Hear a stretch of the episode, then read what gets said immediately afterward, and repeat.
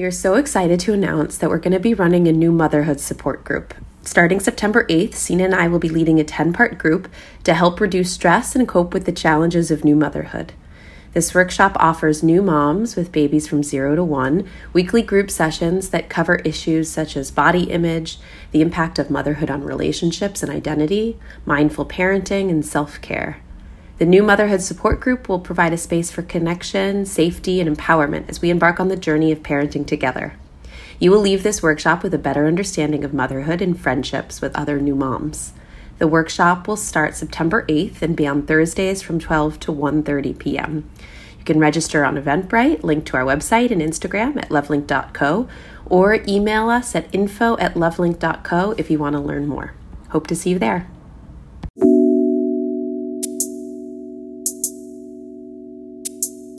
Action is really, really important for our health and our world right now it's not just, oh, some people are activists and some aren't. I think we each, in our own ways, if we want to feel whole, need to feel our anger, need to feel our caring, and need to, in some way, bring our love into action.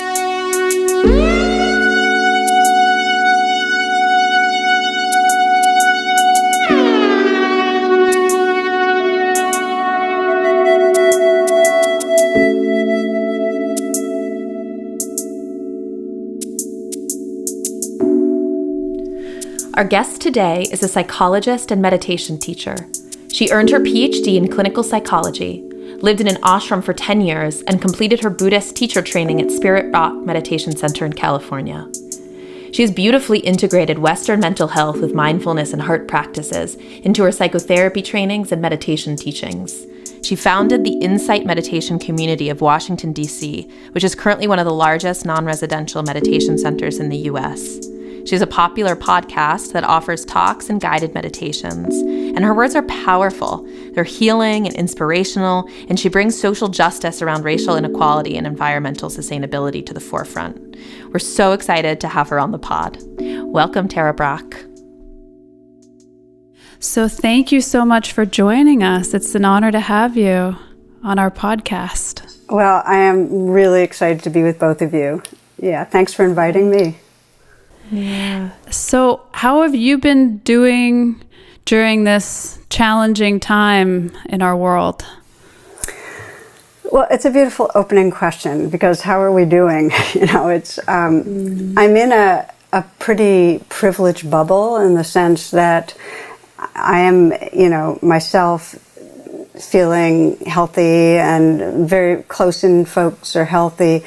Um, and, you know, my my son and his family is living right between two of the big fires in California, so their world is filled with smoke. And mm-hmm. my daughter-in-law, who's very pregnant, is uh, you know has been working on the front lines at a hospital as a labor and delivery nurse, and you know so wow. I so I'm holding with you know bo- both close people with with worry and concern, but even beyond that, our world is hurting. So it's it, you know, our nervous systems are feeling it, and I'm definitely feeling it.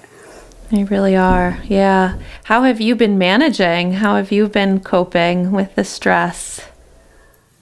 Well, it, a couple of ways. I mean, part of it is the normalizing. You know, it's just like I feel like my reactions are appropriate, like feeling afraid for our world, feeling you know the deep disturbance of what's happening to the our larger body, the Earth, is um, it feels like it, I should be upset.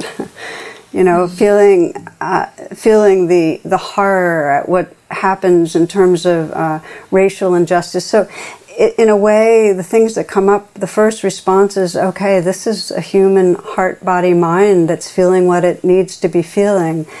And then the trick is not to get hijacked, you know, not to get trapped in it. And that's where, you know, meditation and being in nature and exercising and uh, and talking to people and being real, you know, those yeah. that all helps me stay connected.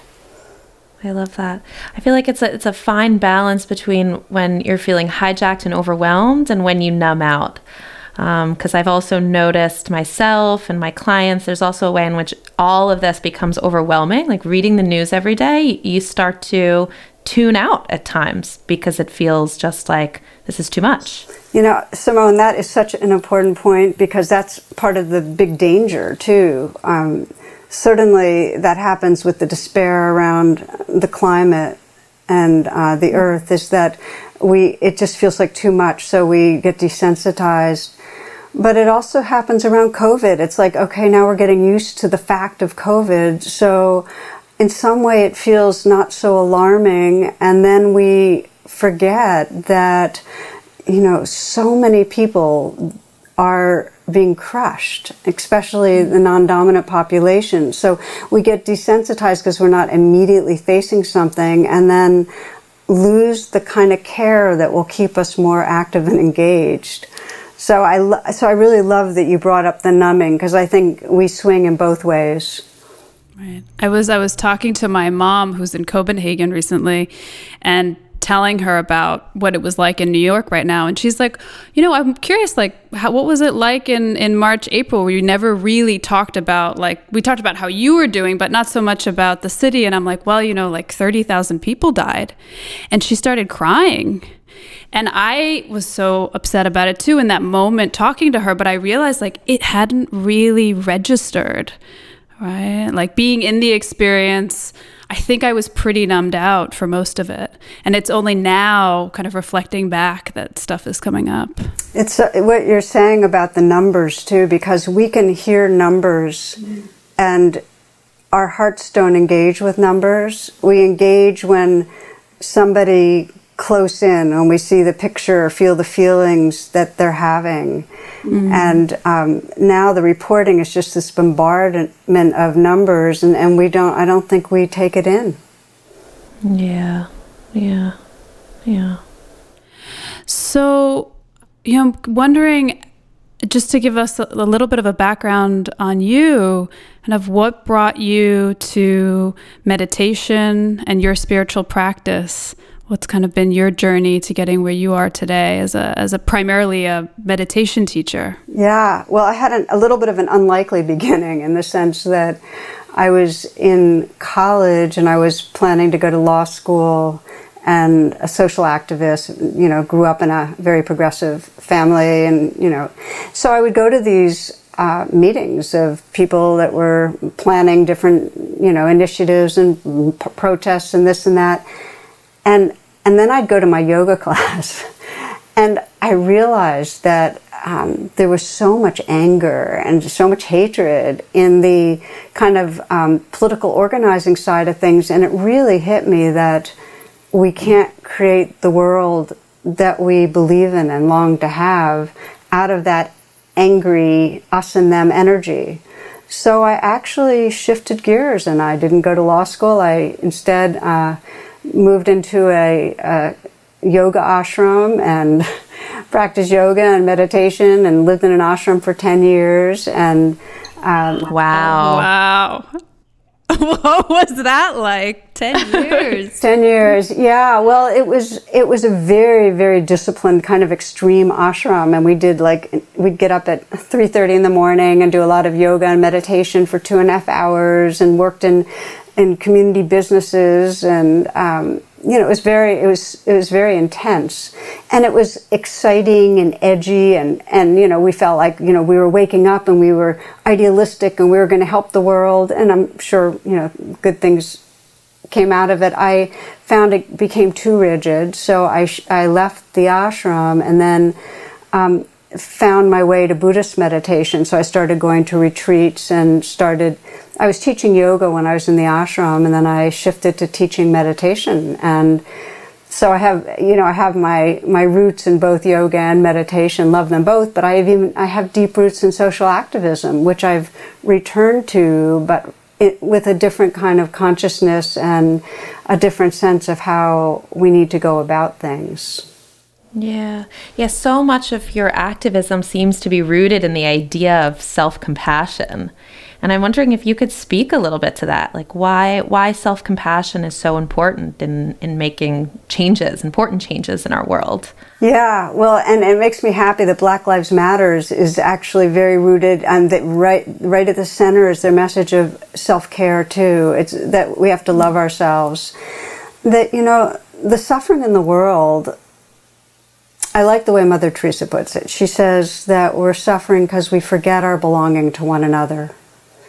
And in a mm. deep way, we forget our belonging, the, a sense of that we're, we're, we come from this earth and we belong to these bodies and these hearts and these minds and each other and all beings. Like that, that's the essence. And when we forget, we get afraid, and that leads to violence and addiction. So the healing, we have to reconnect. And one of the first places of reconnection is stop the war against ourselves um, you, we cannot be intimate, helpful, and um, have healthy relationships with others if we're turned on ourselves with, with hatred or a, a deep sense of shame or judgment. Because we're always going to think, well, that other person couldn't really like me. You know, it's like they might like me for this moment, but as soon as they find out, you know, they won't. And so it creates that deep sense of separation that leads to, as I said, that leads to violence. So I really do believe that befriending our inner life, um, learning to pay attention and listen and and be kind towards what's going on inside us is a prerequisite to beginning to make the bridging and the healing that's that's needed in our world. Mm-hmm. You know, I'm thinking about our work in psychotherapy, and it's just like how you framed it is so at the core of what I feel like so much of the work we do in therapy is, in couples work, in individual work. But like to help couples kind of get to a place where they can say, like, can you accept and love me where I am? And in individual work, you know, can I accept and love me where I am? And if you can get there, it's transformative. And so I'm just like thinking of that parallel and, and also your um, background in, in mental health and wondering, you know, if you pulled from your training in psychology to bring this into meditation. Very much, and I pulled even more basically from my own experience of being at war with myself, you know. yes, as we all are. Yeah. Yeah, I mean, I, I, re- the wake up was very um, severe when I realized, you know, I was hiking with a friend in college, and she said, You know, I'm learning to be my own best friend. And I thought to myself, Oh my God, I'm the last thing for my own best friend. And I spent that whole time camping thinking of, you know, the 10,000 ways I tore myself up daily, you know, for not being mm. a good friend to others, not being a good daughter, not, you know, doing everything I could at school, having my body was too heavy, my this, my that. So that was kind of seminal, realizing that if I wanted to uh, be happier, I really needed to befriend myself. And I, over the years, I came to call it the trance of unworthiness because so many of us, we might know that we judge ourselves, but we're not always aware of how that sense of deficiency, you know, that sense something's wrong with me, how much it it, it's a toxin that affects everything we do. So at work, we can't take risks because some deep down we're assuming we're going to fail, or we can't really be vulnerable and open with others because we're afraid if we're undefended, they'll see something wrong with us. And um, so I, that's become a real central piece in my teaching. And uh, what I found was that and I wrote about it in Radical Acceptance. It was my first book. Was that if we can even get that we're in that trance, if we can start seeing, okay, it's first of all, it's pervasive. It's not just me, but this is a trance that I'm in, and it's really keeping me from having a happy life. If we can see that, then we can begin to undo it.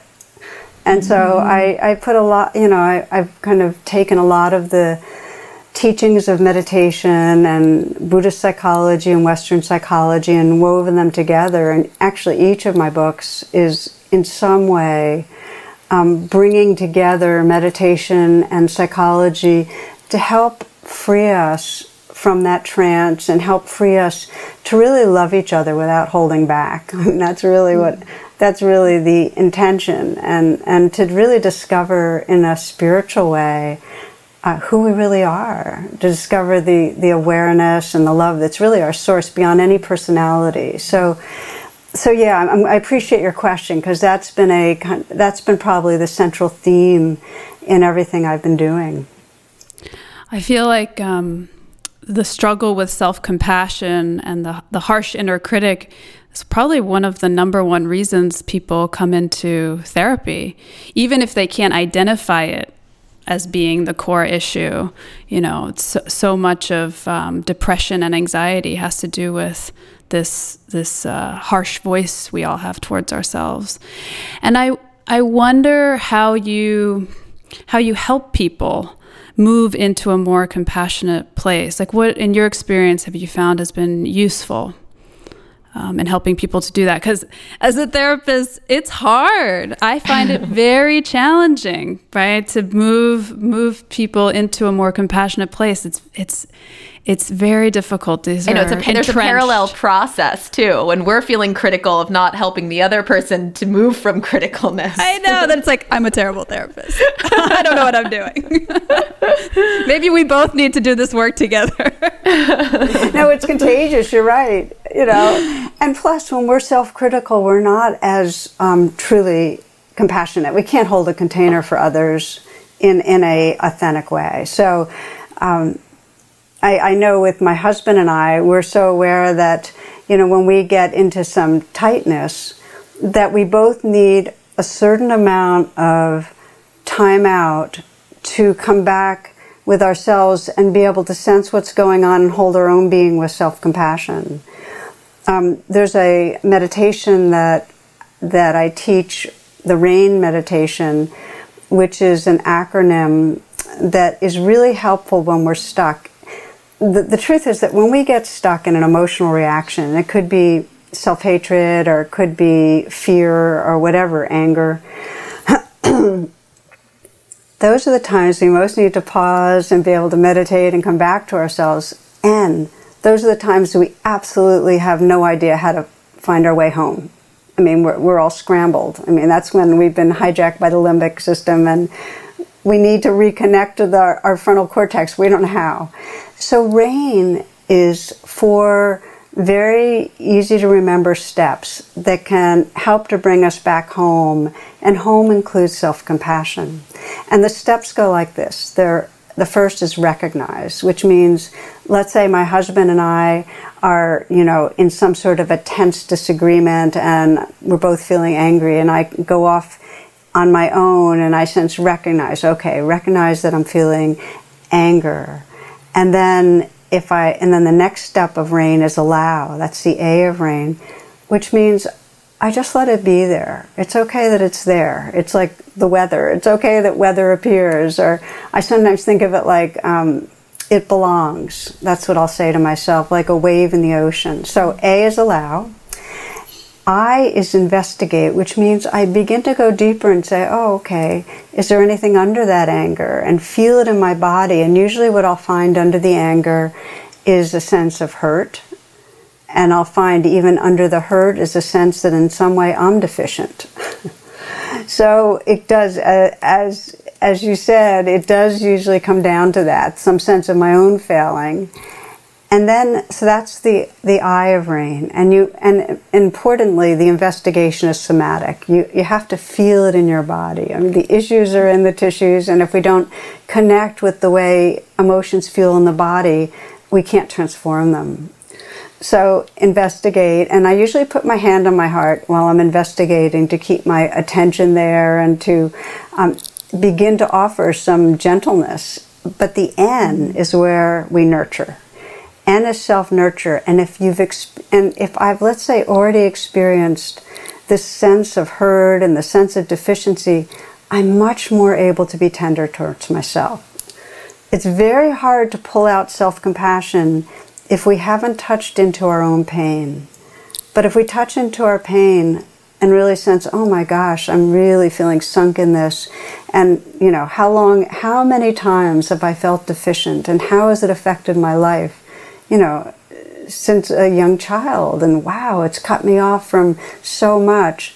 Then compassion comes. In the end, nurture, we actively offer compassion to ourselves. So it might be again the, the hand on the heart, the light, gentle touch, and um, which is really evokes a sense of self care. It might be a message, it's okay, sweetheart, you know, you're okay. Trust yourself, trust your goodness, something. Mm-hmm. But the nurturing is really critical for some transformation.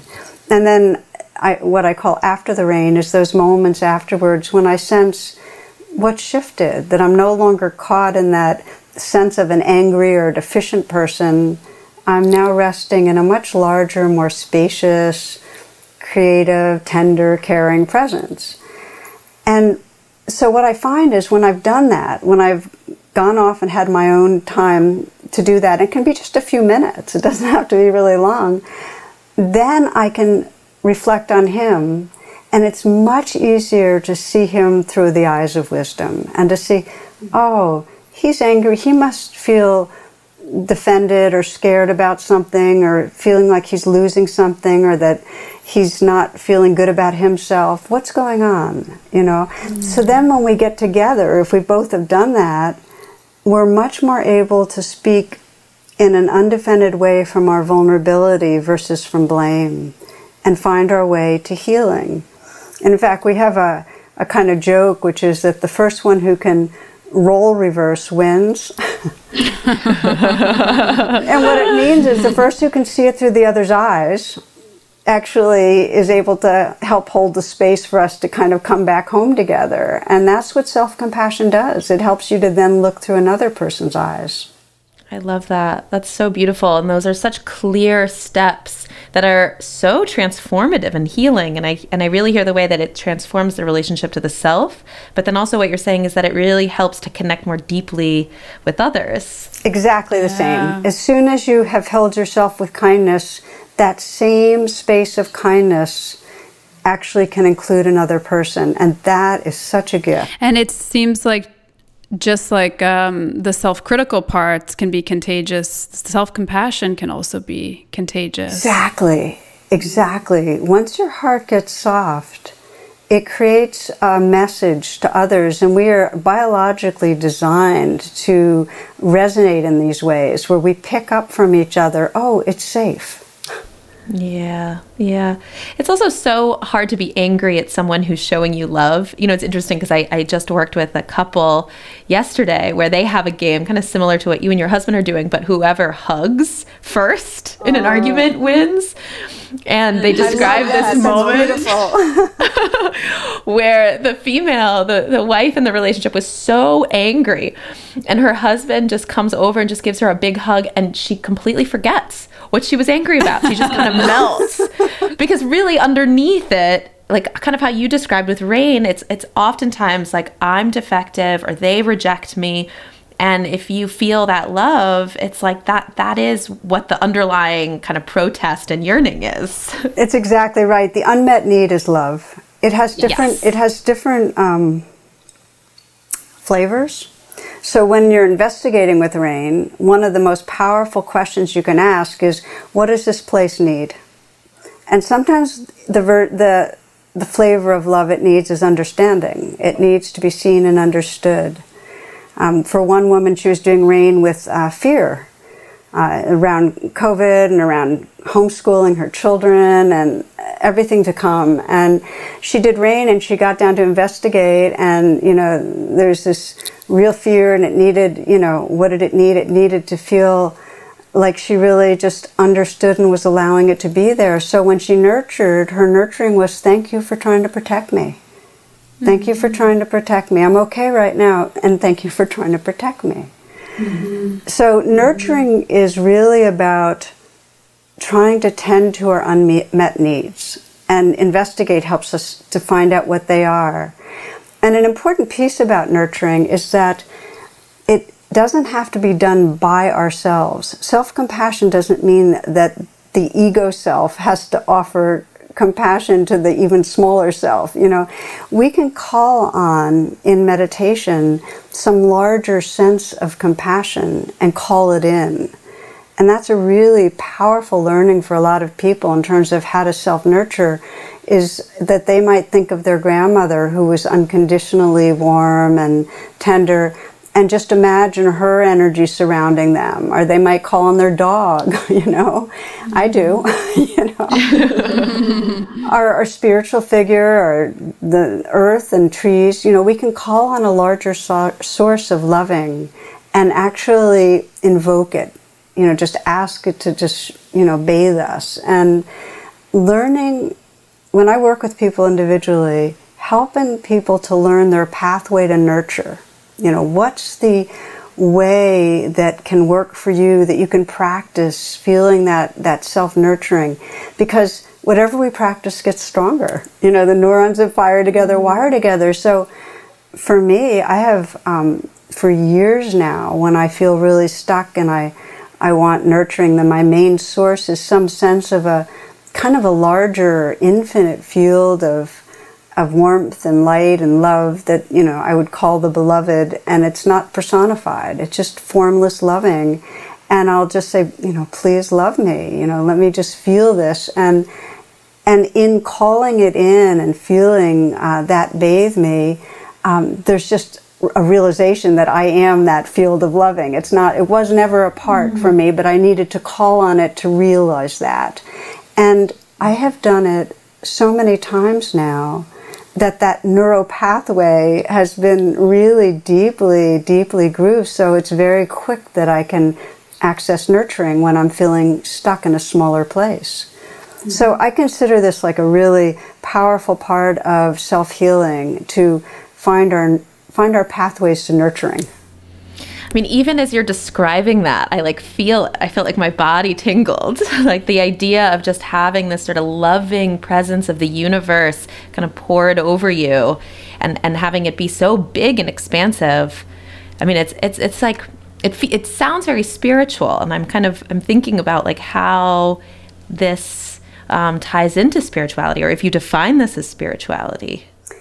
Yeah, we could use the word. I think that everybody in some way intuits something larger and mysterious and formless and very very full that that is holding this life.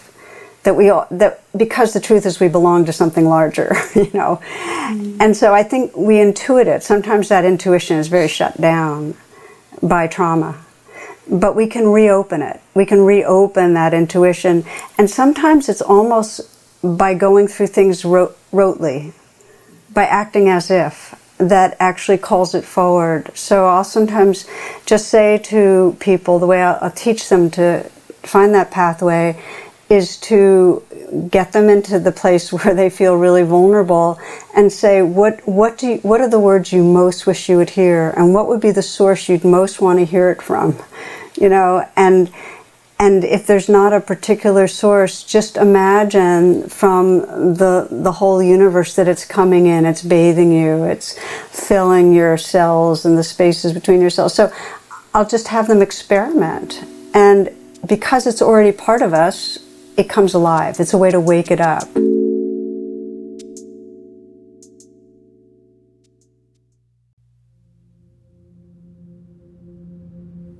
We invite you to spend the next few moments to just listen.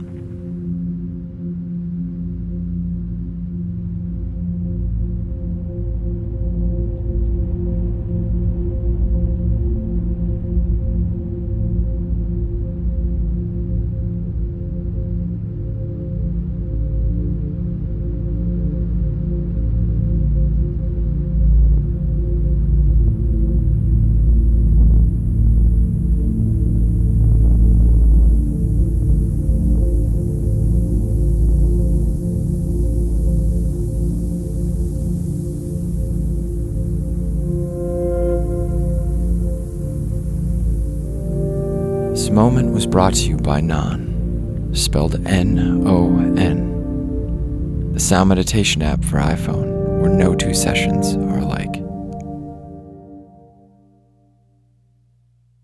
I'm also wondering, you know, during this time, and you mentioned uh, some of the social justice work that you've done. Um, d- during this time, it seems like there's so much anger in society. There's anger at the administration, Trump. There's anger about racial injustice. There's anger about climate. There's a lot of appropriate anger, actually. And I wonder how you help people who you know who are traumatized there's a kind of collective trauma who feel also overwhelmed by anger but also don't want to let go of the anger um, kind of how, how you help people negotiate those yeah. feelings in them. So two, let me respond in two parts. First to the anger and then to the trauma because some there's a lot of anger when somebody's not fully traumatized and there's also anger when we're traumatized but right. um, we need our anger. It's really intelligent. So as you said you know for us to feel angry is a healthy response to having a real uh, danger and impediment in our world and but it's it's one of my friends says that anger is initiatory, but it's not transformative. Anger is initiatory, like it gets us into action. It's necessary, but it's not transformative. We then need to move beyond the anger to execute in a way that's going to create what we want. Because if we act out of the anger, then we just plant the seeds for the same kind of world that we we have right now. Mm-hmm. That's a good distinction. Yeah. Yeah. So so then there's ways on well how do you feel the anger and give it its you know voice and give it its place in the sun but then how do you move beyond and step out of the the clench of it and again rain is really powerful for this because if we recognize anger and we allow it. We say okay let it rip and we just let you know let it let our bodies feel it. Not to keep on circling through the, the thoughts because that'll just keep stirring it up. But then in investigate, I'll often ask the question, you know, if you weren't feeling angry right now, what would you have to feel that's under the anger that's difficult? Mm-hmm. And what most people find is under the anger, they're feeling afraid. Like for myself, when I uh, listen to podcasts that tell me the next huge uh, scandal that has to do with violating other people, with with blocking our rights to vote, with that really um, ends up causing huge suffering to to immigrants, whatever it is, and I get all stirred up and really angry, and I'll recognize and I'll allow it to be there, and as I investigate, I'll find under it is fear, and if I keep investigating, I'll find under the fear is a kind of grieving, like a real sorrow at, at the pain of the world. And under the grieving is just pure care, that I care. Mm-hmm. And if I can get down to the care, then and, and nurture, just nurture that care, just honor it. Then when I act, and I am pretty active now, it's coming out of that caring. And I and what we see, and you can see it in, in brain studies, is that when you're caring, there's you have a lot more access to your intelligence, a lot more access to your compassion for other people. You have a lot more access to being your all your executive functioning. You know, when we're angry, we we don't do so well. So that's I just sharing kind of a sense of the transition that if you're angry, it's because you care about something. Get down mm. to the care. Mm-hmm. Mm-hmm. So it also involves, similar to rain, kind of taking a pause and examining what is this, what's underneath this feeling. In fact, anger. you could use rain. That's what I use rain use for. Rain. Yeah, it's the oh, invest- okay. it's the investigative rain. Yeah. Yeah. Yeah. Mm.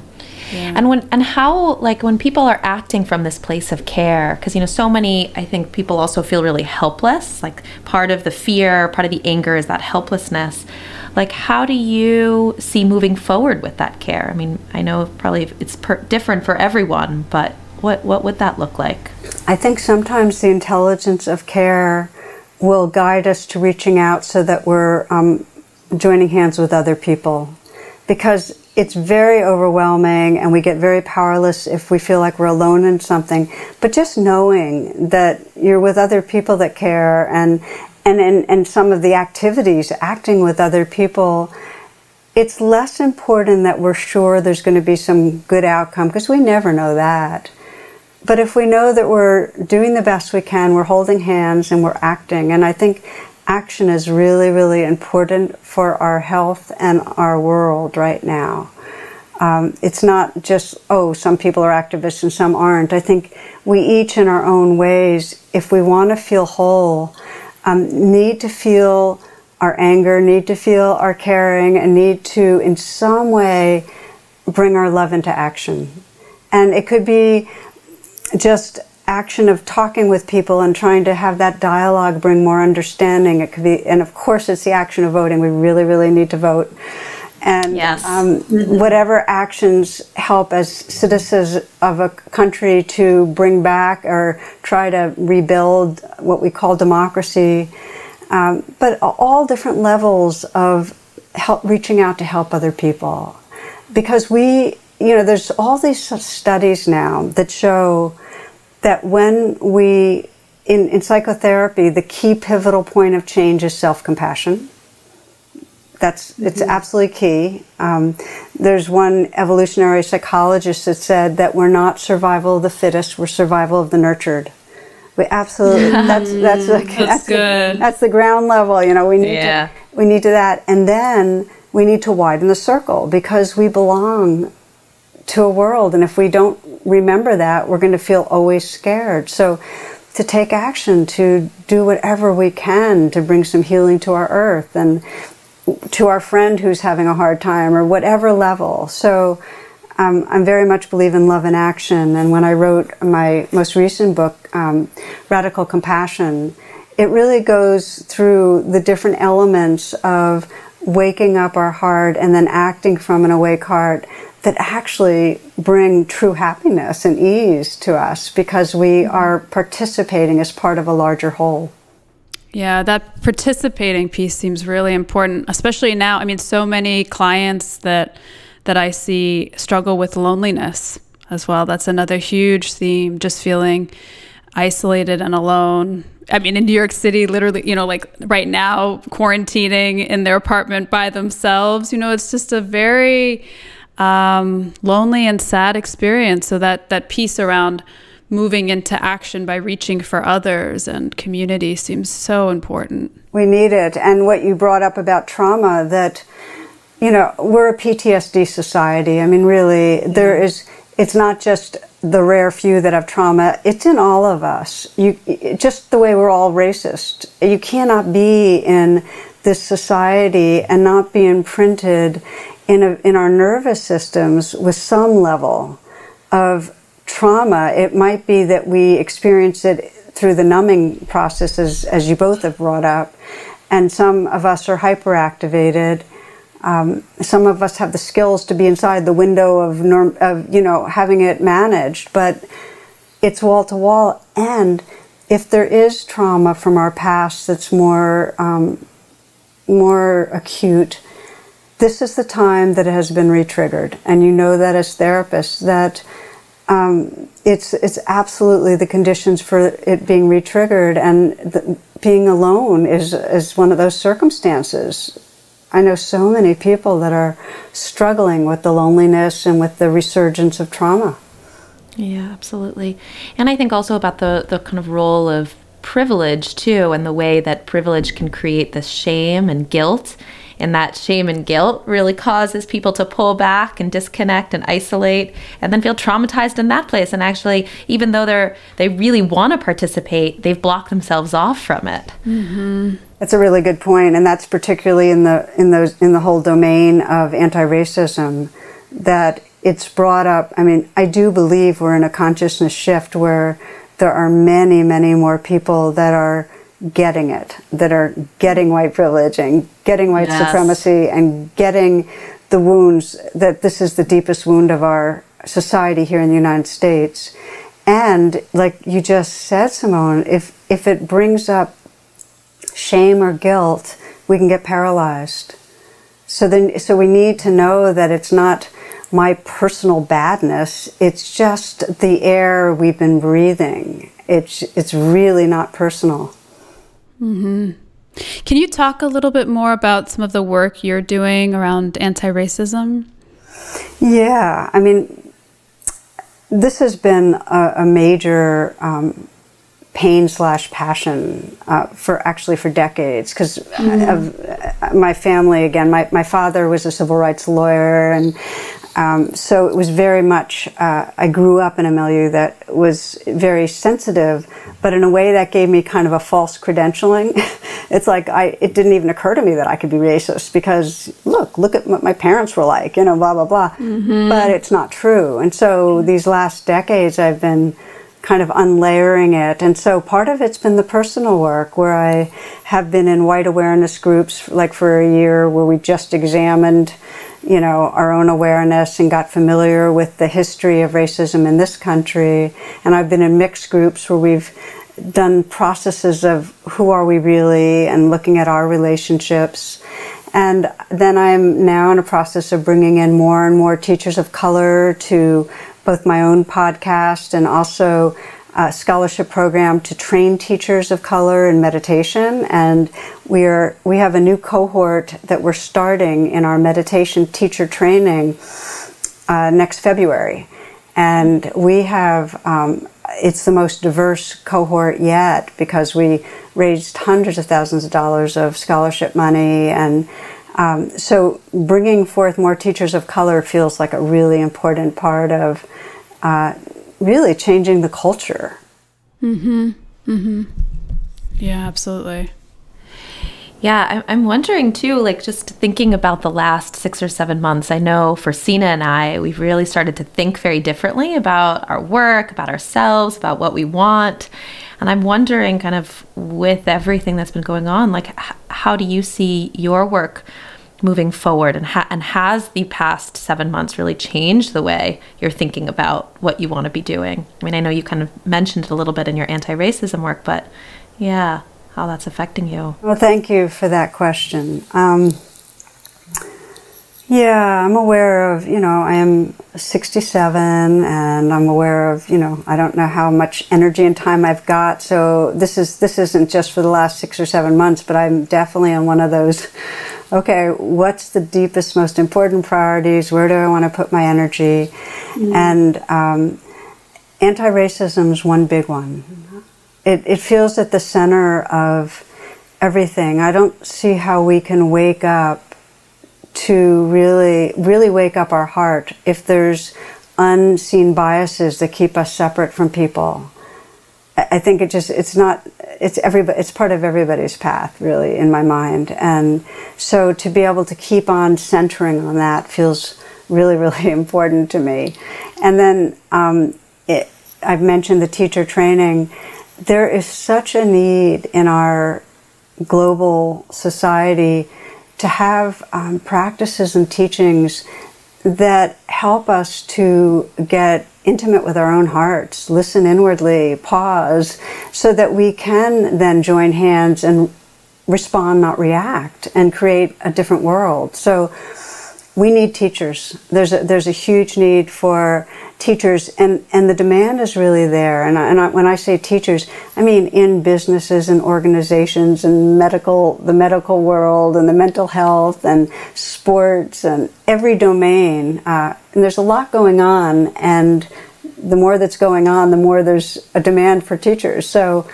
Um, so the teacher training is the other big one. Anti-racism, the teacher training, and then just an ongoing, you know, on, more online uh, of teaching versus uh, traveling around. Uh, partly because it's just better for my for my health to not be traveling around. That makes sense. So I have a question that's more sort of a basic question about meditation because I think a lot of um, our listeners and and also certainly um, friends and clients that I have um, talk a lot about um, sort of getting curious about what is the purpose of meditation. And also if somebody is curious about starting a meditation practice like you know how to how to do that and um, um, you know, in addition to that, also, I think a lot of people find meditating difficult in the beginning, and and sort of like how do you get buy-in from people, and how do you teach them how to become meditators? So it's a big question, but just sort of the basics of meditation, right? Because I think a lot of people are curious about meditation, but they they don't really know how to begin. Yeah, no, it's great, and I, I actually I love that question being out there because um, meditation is so misunderstood. There are many. It's like exercise. It's like there's all these different types of exercises within the word exercise, and a lot of times people get exposed to one kind of meditation and they assume meditation's not for me. Are they Yeah. are they are they get exposed to meditation and they find that their mind's wandering and they think, you know, I have too busy a mind for meditation. I'm not the type. Whereas if they had you know stayed with it, they'd find out that everybody has a wandering mind. Everybody's goes through that same doubt. like, I'm not the type, and it's the nature of the mind to be busy. And there are ways, and there's different styles for different people of quieting enough so that we can actually arrive right here. And we're, we, we kind of race through our lives as if we're trying to get to the finish line, you know, and what's that? You mm-hmm. know, it's death. And it, what about learning to pause and have this moment matter and really be able to take in the beauty and the wonder and the mystery and to really be intimate with another person, we need to know how to pause, to quiet a little. We don't have to get rid of our thoughts, but to quiet enough so there's a quality of spaciousness and here-ness and openness. Mm. So that's the, the purpose of meditation is so that we can actually arrive in reality and, and inhabit our bodies and our hearts and our lives and really live uh, live from love, live more fully from who we are. And as for how to train, um, I invite listeners to my website, tarabrach.com, because there are thousands of free meditations and talks. And uh, one of the entries that a lot of people use is called Mindfulness Daily. It's a it's a 40 day program. It's 15 minutes a day, and it covers all the basics and the challenges and, and how to just set up a practice. And people find that really really helpful. There also are a lot of basic meditations that if you don't want to do mindfulness daily, but you want something just to listen to to guide you in, um, they're there under introductory or basic meditation. So that's that's one way to consider.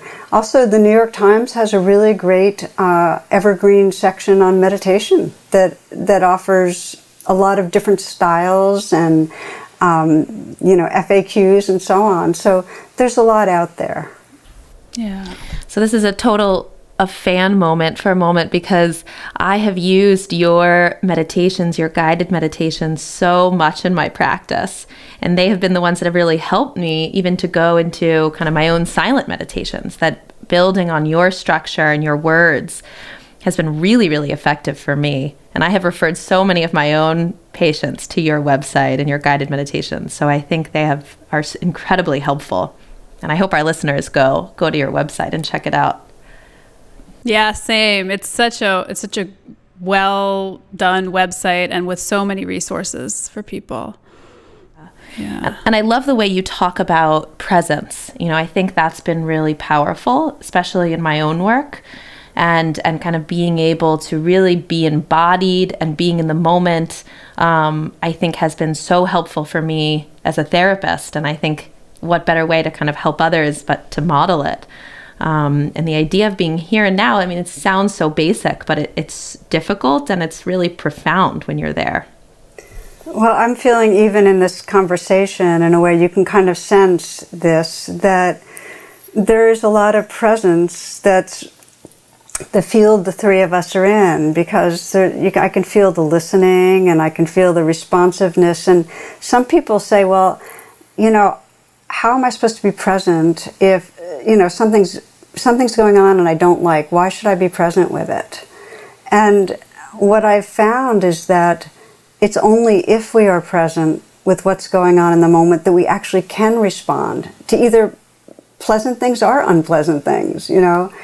And the biggest fear about self compassion, you know, about being present with ourselves and being loving towards ourselves is well, if I'm self compassionate or if I'm accepting, I'll never change. But it's like the real, it's, it's a little counterintuitive, but Carl Rogers put it the best, I think. He said, It wasn't until I accepted myself just as I was that I was free to change. Mm-hmm. So this this accepting presence is actually the prerequisite to really being intimate with others and living fully. And being able to see ourselves more clearly. I think like you know when you're thinking about like the anti-racism stuff, it's really to to confront the parts that are racist, right? and to own them. But it's hard to do that if without self compassion first. You can't do it without. You can't. Do it. That's the yeah. exactly right. Because right. I know for myself, I see these. I hear a voice in my head. I see images. I can't believe this stuff is programmed into me, but it feels personal and bad. And then I have to just, with real compassion, say, you know, Tara, this isn't your racism. This is the racism that lives through all our body minds and be gentle you know mm-hmm. be gentle and if you could yeah. see me i actually have my hand on my heart as i'm speaking because it takes a lot of self-compassion to open to the shadow that is in all of us right right and to open to understanding what it's like to be oppressed what it's like for the other that's mm. exactly right. And we won't do that until we have just been willing to open to what's going on inside ourselves. Yes. Yeah. Yeah. Yeah. So, what's next for you? What are things that you're working on these days, and what's kind of any new books coming yeah. up? I actually do. I'm so excited to tell you. yeah. um, I have a book coming out next spring called Trusting the Gold. Mm. And it's it's basic it's not different than what I've been talking about for, you know, 30 whatever years, but it's really based on the sense that when we're at war with ourselves, we really doubt and mistrust ourselves, and we don't see the goodness. We don't see that deep down we really want to love and be loved, and we're seeking truth, and we want to connect with each other. And so it's really a book of stories about my own life on what has helped me over time to trust the gold. And it's not like my gold, it's just the gold, that goodness that's in me and both of you and all those that are listening. And a taste of that, even a taste that, wow, just to be able to know that this is really who we are um, is so delicious. mm-hmm. it, re- it really brings so much creativity and openness and aliveness into life when we lean towards trusting the gold. Mm, what a beautiful title. Yeah, yeah. Yeah. Excited for that book to come out. Oh, thank yeah. you.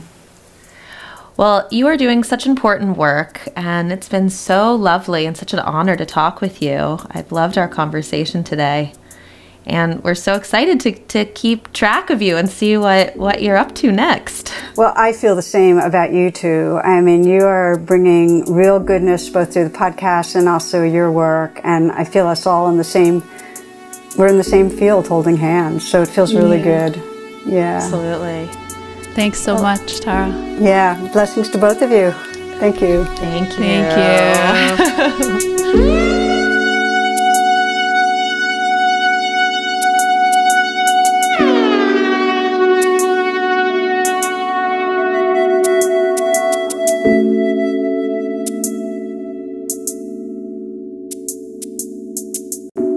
Thanks so much for listening. We hope you enjoyed the episode. To stay in touch with us, sign up for our quarterly newsletter at lovelink.co, where we share our favorite articles and resources about love, sex, and relationships. Also, in future episodes, we plan on answering listener questions. So if you'd like your questions featured on our show, send us a voice memo using the Anchor app or send it directly to our email, info at lovelink.co. And if you have a second, truly, the best way you can help support us is to rate and review the show in Apple Podcasts. Just scroll to the bottom of the Lovelink show page and let us know what you think. We thank you all again so much for listening. We're truly touched you take the time out of your busy schedule for us. Until next time.